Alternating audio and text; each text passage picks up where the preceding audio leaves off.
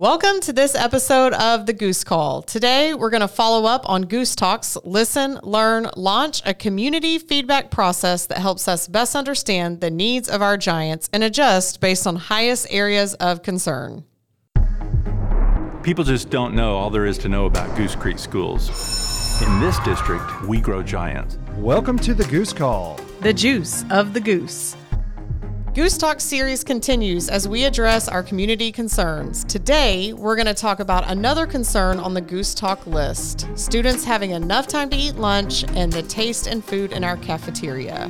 So, welcome. We have with us today Natalie Edwards, our Director of Nutrition Services, Jose Saenz, our registered dietitian for Goose Creek CISD, and Amanda Kennington, our coordinator for Healthy Community Schools. Welcome. Thank you. Thanks for having us.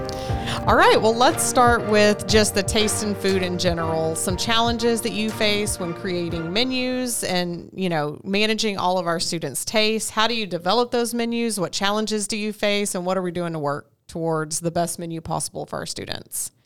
Yeah, so when it comes to menu planning, it's uh it's more complicated than it sounds because there's so many moving parts that go into it. Because on the one hand, you want to cater as best as you can to the kids' preferences which includes you know their cultural context, all the things that they're familiar with, foods that they already eat at home, those sorts of things. Then you also have to consider the equipment that we have on hand, right, and the staff. Um, those are issues that that we deal with on a daily basis. For example, if it's a smaller kitchen, you can't offer as many things, or if they don't have as much equipment, just certain foods that we're not able to cook. So, just the the staff and the kitchen layout are also important considerations. Then, of course, what is most restrictive probably would be the USDA guidelines. Sure. And those are those are the most important things that we have to make sure we're following. So the government makes us follow, so that they're ensuring that we're not only providing the kids with all the nutrients and things that they need. So the USDA guidelines, because those ensure that we're providing the kids with all the nutrients that they need, right? And they tend to be somewhat restrictive, and definitely more restrictive than the food that you'll find in restaurants and fast food joints. For example, we offer 100% whole grain options. All the grains we offer are all whole grain. That means we don't offer white breads or white pastas. It's all going to be whole grain, whole wheat type of stuff, which has a bit of a different texture than refined grain things. And if you're not used to it, of course, it's not going to be something that you're going to like a lot. Um, sodium content also is restricted on as well. We can't offer things that are very high in sodium, um, as well as saturated fat. Right, we have to offer out of all the total daily calories we uh, provide to the kids through our food, less than ten percent of that has to be saturated fat. So if you're someone who's used to foods that are very salty or a little higher in fat, which is what makes food taste really good, mm-hmm. then of course when you come to school, it's it's going to be a little difficult adapting your taste profile to the foods that we offer since we're restricted a lot by the nutrients we can provide to the kids. Awesome. Yeah, that explains a lot. You know, you hear often, you know, we need more salt. This needs butter on it. And that's where it gets complex is what we're actually able to offer based on guidelines. You know, I have two kids and um, they will love chicken nuggets one day and hate it the next. So the challenge to do that for 24,000 students, I can't even fathom. I can't even cook dinner for my two kids. So, you know, it's a constant battle. Our goal for Goose Talks is to talk about what students enjoy eating the most and then make adjustments based on that feedback. I know we do a survey each year. I know we've had conversations about what we can do, but how are we planning on getting that feedback and and taking that into account when making choices? Okay, so we do do student surveys, online surveys for grades 6 through 12. Mm-hmm. We also have in person focus groups. We have a district chef, Francesca Bland, who's not here with us today, but she and Jose work together and they will sit down and have face to face meetings with students and even include some taste testing just mm-hmm. to get how th- their reaction to certain foods and to talk to them. They generally do this during the students' lunch period so they can actually eat something that is on our menu with the students. Sure. And get their feedback at that time. So we're able to take that feedback, um, and Jose uses it. He generally plans the menu in the summer. So we get that feedback in the spring, and if it's something that they've had in the fall, and he's talked to them and they do not like it, and he can change it, he takes those items off immediately. If it's something we can add, he adds on to it. So we do try to interact with the kids as much as possible and because sometimes you know we're dealing with kids so online surveys can be get silly answers or a little Sure. misleading so the face-to-face meetings do help a lot and we rotate we do elementaries all over the city and we uh, touch bases with our secondary students as well So, what foods would you say the kids enjoy eating the most? What are the hot menu items? I think I can answer just in looking, but I, I want to hear from you guys. I think you know, you know their favorites are pizza, chicken sandwiches, nachos, um, hamburgers or cheeseburgers. The one, the most home style item they like that we serve is a potato bowl, but it's like mashed potatoes with popcorn chicken. That's what I was going to say. That's the one. They love that day. Yes. Yep. Yep. Awesome. Um, so a, a big part of it, and you kind of hit on this earlier, is the education piece and the healthy habits at home. So what can parents do to to educate their kids on healthy eating habits?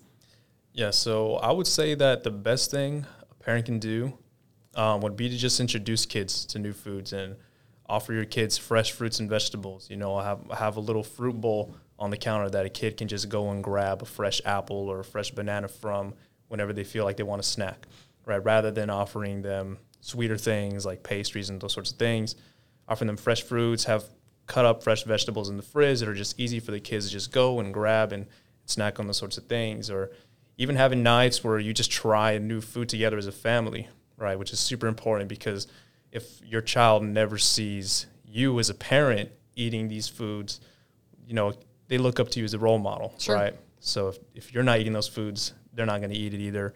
So just acting as a family together to try new and healthy things, explore all these different flavor profiles that that foods have to offer, I think would be the best thing because we eat all the time, right? Whether they're at school or not, I mean, food's going to be there, right? So th- that's what I think would be the best thing that uh, for kids to to get accustomed to the things that we are already offering because what we offer is healthy, right? But if they're not used to these sorts of foods here at school, you know, it's gonna, like I said earlier, it's gonna be difficult for them to try them. Awesome. You know, tell me if this is true. Okay. I read this stat in my search. I've touched on my kids mm-hmm. once, and I'm going to say it again because I know every parent has experienced this. Is it true that you have to introduce your kid to a certain food group seven times before they can fully understand the mm-hmm. taste and be open to actually eating it? Yeah, 100% true. That's, yeah, exactly. You have to just show it to them seven Yeah. times. I've heard 13 actually in the past. Okay, well there you go. That, that that's tracking a little bit more for our family, you know. Yeah. Uh, but you know, I, you get frustrated because it's like you put broccoli out and it's like they don't eat it. Well, then you don't cook it again. So that was a big shift in our in our home. It's like no, we just got to keep keep introducing, keep introducing. So. I thought that was interesting, and I'm glad you confirm it. I'm glad you said 13 because I'm like, well, our home is above the average. So awesome. We know you work hard for your community. That's why Community Resource Credit Union is giving back with a new type of mortgage designed specifically for first responders, healthcare, and education professionals. The Community Hero Mortgage offers zero down payment, no lender fees, and no private mortgage insurance required. Go to crcu.org slash community hero to apply today. Okay, so Amanda, having enough time to eat lunch, that was the the goal for the SHAC committee. So first off, can you just explain SHAC? What does, you know, the SHAC committee do? And, you know, it's it's very fitting. It's the perfect goal for, you know, our Goose Talks concern. Uh, it aligns perfectly, which we didn't even know about. So can you kind of just talk about what SHAC is, what it, what that committee does? Definitely. Um, the Local School Health Advisory Council, or SHAC, is um, a board appointed um, members- membership council, and it's made up of parents, campus representative, district representatives that all come together and we discuss school health issues. And uh, matter of fact, um, we've just developed a wellness plan that goes along with the board approved wellness goals, and we're tracking things such as the amount of time um, that is should be sufficient enough time for students to eat meals in the cafeteria. Awesome. What other kind of things do is it? What are they addressed in the wellness plan? In the wellness plan, um, it's definitely uh, we this the this particular goal falls under other school based activities, um, but definitely touches on physical activity um, goals and nutrition promotion goals. So going along with um, just healthy eating, promoting healthy eating in the cafeteria around the school, creating healthier environments overall for our students and staff. Awesome. So in regards to amount of time to eat, what I know you and your team have done just an evaluation. Jose, you were in part of that, correct? Just yeah, on what that process looks like. So, what are some specific challenges that we're already facing that we know about? So, um, i- i- matter of fact, this specific objective that we came up with in the, the wellness plan itself, we looked at studies and studies shown that if um, we provide students at least 20 minutes of seat time, and there's a difference between the transition time and the seat time. Um, if we're allowing them that seat time of 20 minutes, then there there's going to be increased food consumption, and then they're going to get the key nutrients that they need. But challenges, particularly that we noticed, uh, Nutrition Services hosted uh, SHAC members uh, last year at several schools. We went to elementary, junior high, and high schools, and um, we were educated on nutrition services as a whole. I learned a lot, and we appreciate uh, Nutrition Services hosting us th- at, at those schools. But overall, the members really found that um, it was transition times, it was routines that were cutting into the time allotted. So the master schedule allotted for a certain amount of minutes, but once we got in there, we timed students from the time they got their tray um, until the time they sat down, actually, until the time they finished eating. And it it varied from school to school, from campus to campus.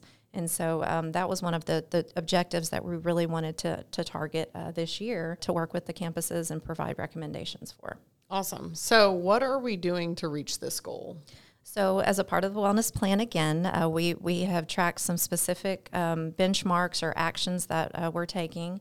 Uh, administrative guidelines um, that we are working with campus administrators to make sure that there are routines in place during lunch, um, so that way you know we can make sure that the transition time isn't cutting into the eating time, the time standing in line, that we're doing things. We, we definitely want to make sure that the students are enjoying lunch, so we want them to be able to socialize, but we want to make sure that that's not taking up all of, the, of their time either. So it's important also that the campus administrators are monitoring the students while they're eating as well, Sure. and making sure that hey, you know, you need to make sure that you're eating your food, just kind of you know establishing those routines throughout the year. Just again, just so that way we can make sure that that environment is something that's positive and um, that they're getting the healthy options that they required uh, to to be offered, and then um, that we can reach our, our overall goal for the SHAC and the Wellness Plan, which is making sure that our students are provided those opportunities to have those healthy options in, in a, a sufficient amount of time.